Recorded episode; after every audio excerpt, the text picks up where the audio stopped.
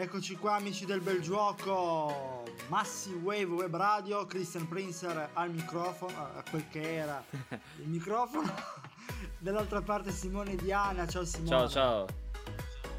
Oggi parliamo delle partite europee, parliamo del calcio europeo, parliamo del bel calcio, del bel gioco e non solo. Eh, io vorrei subito partire dal presupposto, anzi scusate, Volevo fare un omaggio al grande Torino che eh, due giorni fa, se non erro, c'è stata la ricorrenza del 73 anniversario. Quindi non l'abbiamo fatto prima, voglio, voglio avere l'occasione di farlo adesso. Assolutamente. Omaggio al grande Torino, perché il grande Torino non è solo del Toro, è in gran parte sicuramente del Toro, sì, ma il grande Torino è di tutti noi, quindi... Eh, forza sempre Toro e forza sempre Grande. Volevo iniziare così. Andiamo, eh, ti associerai anche tu, lo so già. Assolutamente. Eh, andiamo subito parla- a parlare del calcio europeo. Io vorrei iniziare dicendo subito Forza Roma, oltre che Forza. Toro, perché Roma, orgoglio italiano in Europa, 1-0 gol di Abraham eh, contro il Leicester. In una partita non semplice. Partita eh no, una partita non semplice, poi è una partita di cuore, soprattutto perché c'era un certo Ranieri, commozione al 52esimo standing ovation, ma ne parliamo bene dopo. Io parlerei subito della Champions. Via Real, Liverpool. Impresa non riuscita. Però nel primo tempo sembrava un'impresa fatta. Allora, c'è da dire una cosa. Innanzitutto Liverpool, eh, eh Via Real Liverpool è finita 2-3 complessivo 2-5. City Real finisce 1-3, complessivo 6-5 per il Real. E, giusto per dare i risultati, parliamo e analizziamo le singole partite.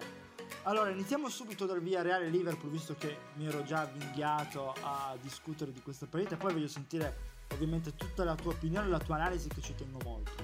Però, per commentare via Reale Liverpool, secondo me tu converrai con me dicendo che in realtà non, una, non, è una partita, sono due partite, perché nel primo tempo c'è stata una partita, nel secondo tempo ce n'è stata un'altra, cioè proprio... È il Dr. Jekyll e il Mr. Hyde del Liverpool.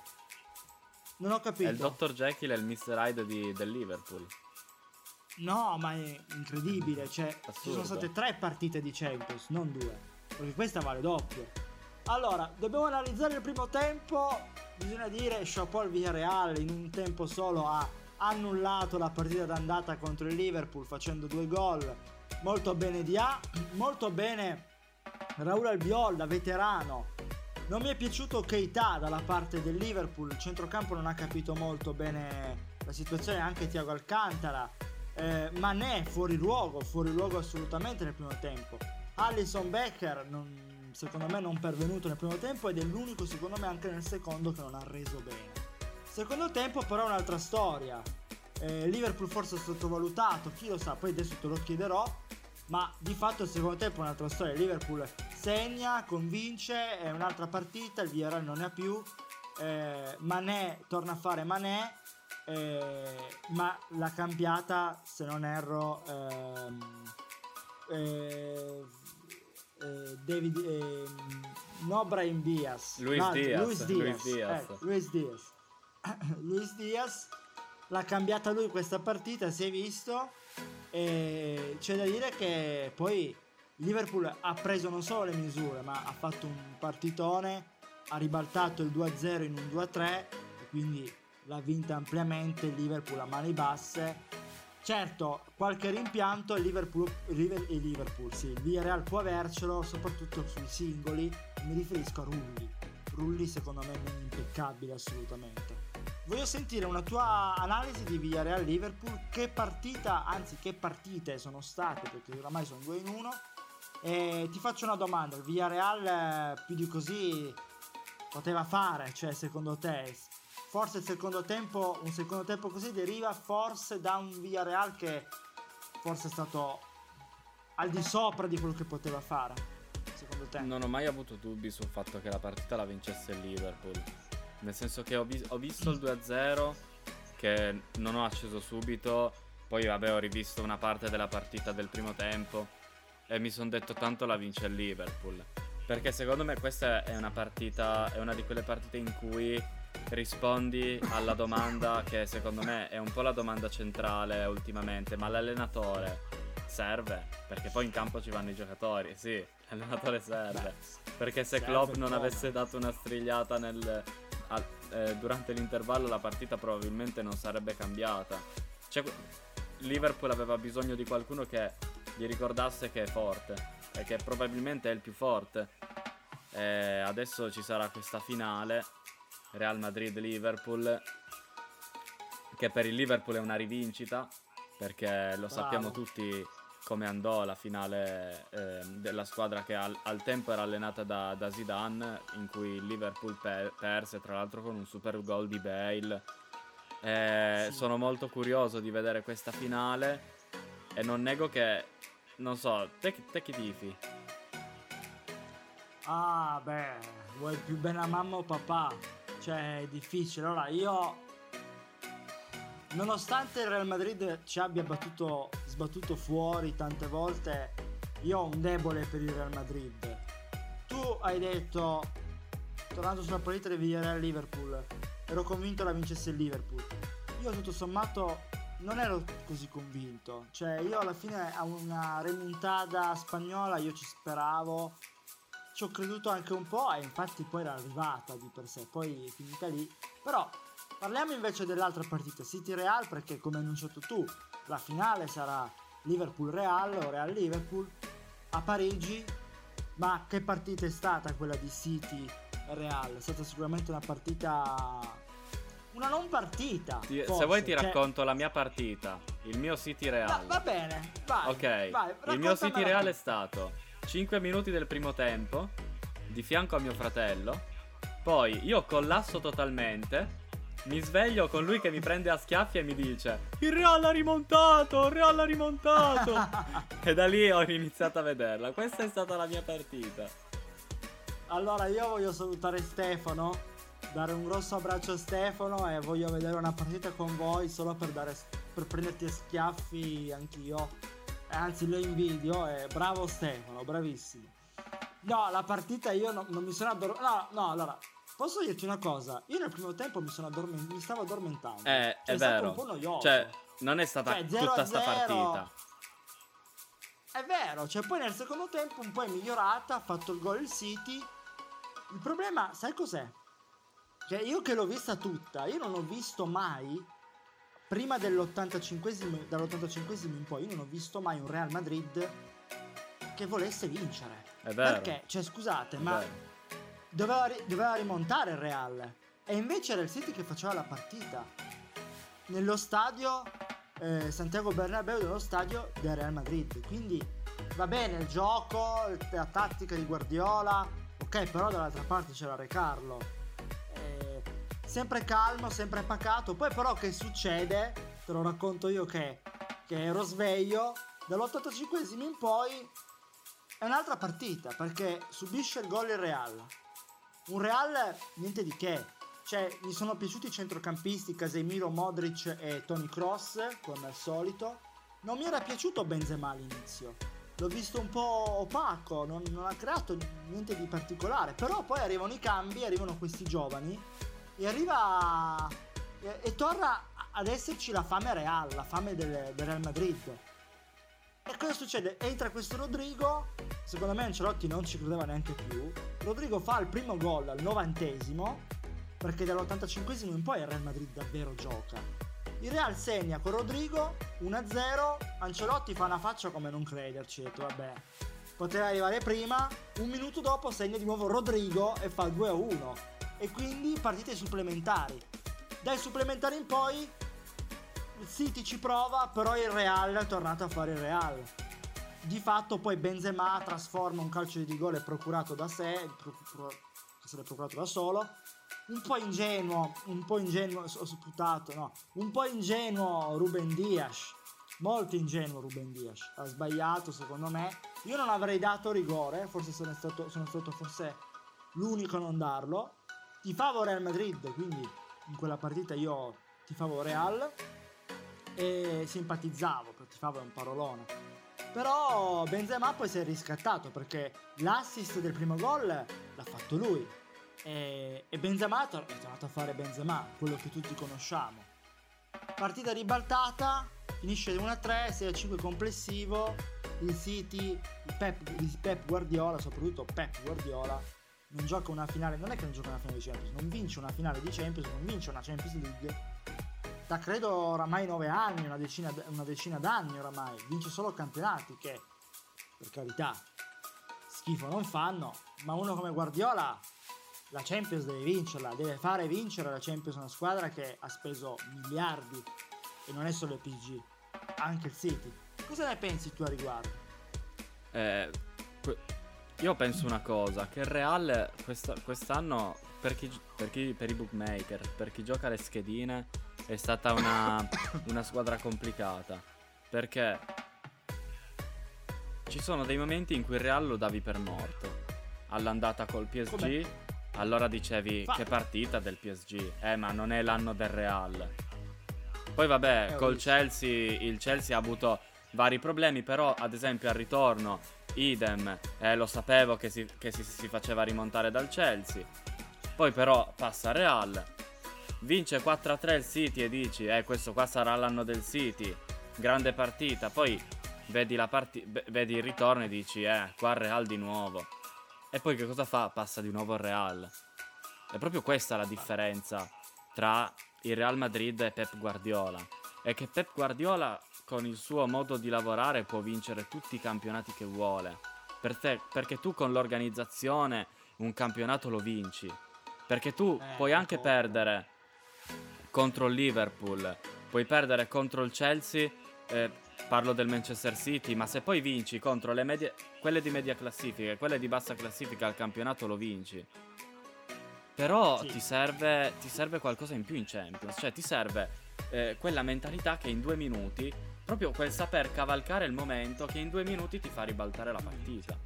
Che è una roba impressionante perché il, il Real da che era morto ha, ha, letteralmente ribaltato la partita in 5 minuti e ha svegliato pure me. No. Che era difficile svegliarmi per come stavo dormendo. Cioè... no, è bellissimo. Io ti voglio dare 500 punti al Fanta Massive Wave solo per questo. Bellissimo. Va bene, no, sono con- contento e sono d'accordo con te di questa cosa che tu hai detto. Secondo me c'è anche un fattore di storia. Real ha più storia e la storia fa, secondo me, alla fine. Sì. Cassano aveva detto il Real ha fortuna.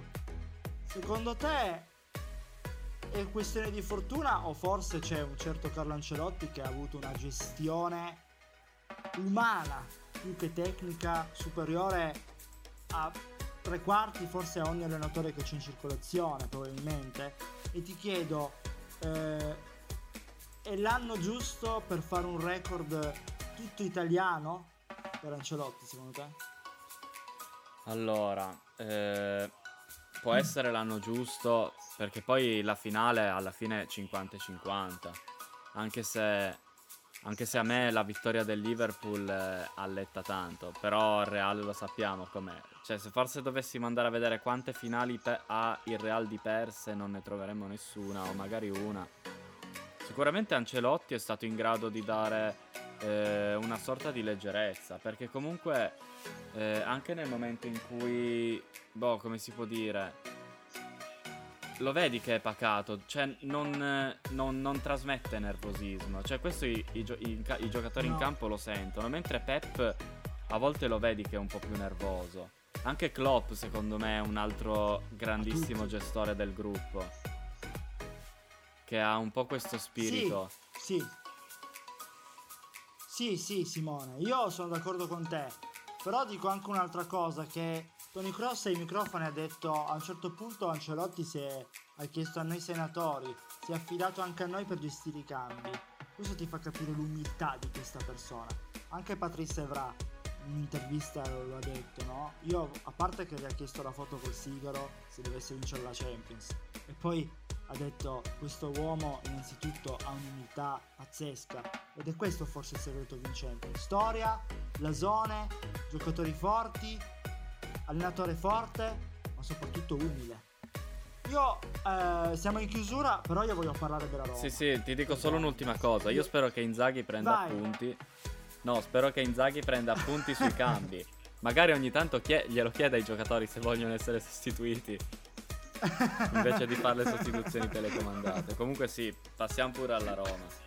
Sì, sì, sostituzioni proprio scon... Cioè, le sostituzioni di Inzaghi cioè, sono facili da indovinare, Esatto. cioè proprio scontate come gli auguri di Natale, cioè proprio come gli auguri di Natale alla migliore amica che non vedi da vent'anni, cioè proprio credibile. Vabbè, eh, passiamo alla Roma che è molto più importante delle migliori amiche di vent'anni. Roma-Leicester 1-0 complessivo 2-1, gol di Abraham nel primo tempo, quindi la sbloccano praticamente subito. È stata una bella partita allo Stadio Olimpico di Roma, finale eh, a Tirana contro il Feyenoord se non erro. Eh, partita importante, partita importante soprattutto a livello di cuore.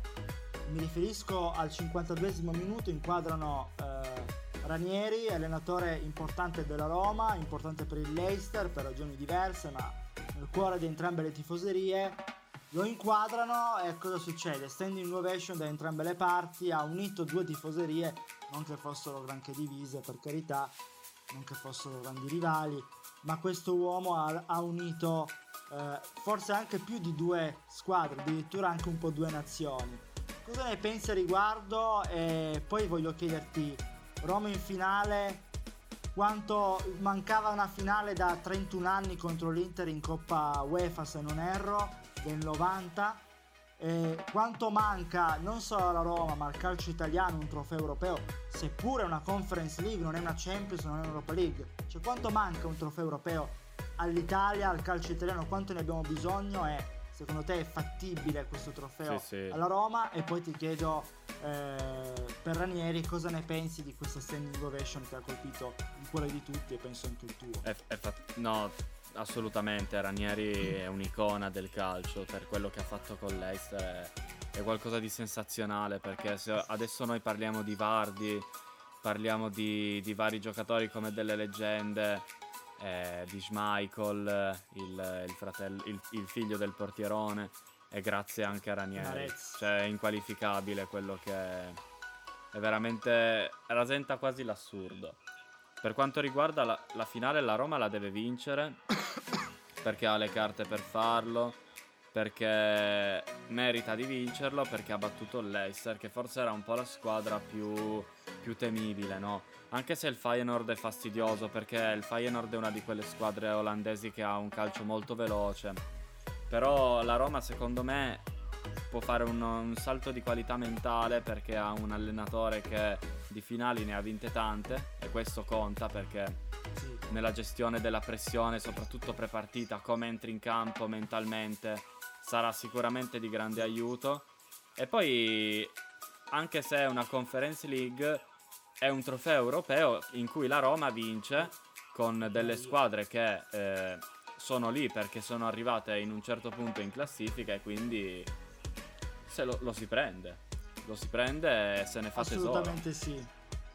Assolutamente sì. Mourinho in lacrime. In lacrime a fine partita. Come hai visto questo gesto anche un po' di cuore? È stata veramente una partita di cuore. E poi ho sentito una notizia che vogliono eh, fare, fare- andare in finale. Eh, tra l'altro Mourinho ha fatto, ha fatto l'appello dicendo ai tifosi giocatela con noi e di fatto l'hanno giocata con loro e proprio i tifosi sono stati invitati a vedere la finale gratuitamente, soprattutto non tutti, solo quelli che hanno perso, hanno visto perdere col Bodo Grint 6 a 1. Sì. Eh, come giudichi questa, queste lacrime di Murigno? finale fattibile secondo te? E poi ti faccio un, una- un appunto, ma è una cosa che vedo solo io o io penso che le squadre della Conference League, almeno nelle fasi finali, almeno Roma e Leicester siano superiori a quelle che giocano attualmente in Europa League? Secondo me sì, vorrei È sentire vero. la tua. È vero, è vero. Ci può stare tranquillamente questa visione. E per quanto riguarda le lacrime di Mou, eh, Mourinho è un sentimentale, secondo me. Eh, a volte magari è un po' burbero e quindi passa un po' in secondo piano questo suo lato, però lui empatizza gli ambienti, trasmette sentimenti, si fa voler bene perché trasmette sentimenti, ti difende, ci mette l'anima e il cuore, sì. quando ci metti l'anima e il cuore raggiungi un obiettivo, ci stanno queste lacrime. Speriamo di, di assistere lacrime di gioia per questa finale. Noi ci salutiamo, speriamo di assistere anche delle lacrime di gioia da parte tua con il, lo scudetto che tra l'altro abbiamo fatto il sondaggio, ha vinto il Milan secondo la maggior parte. Eh.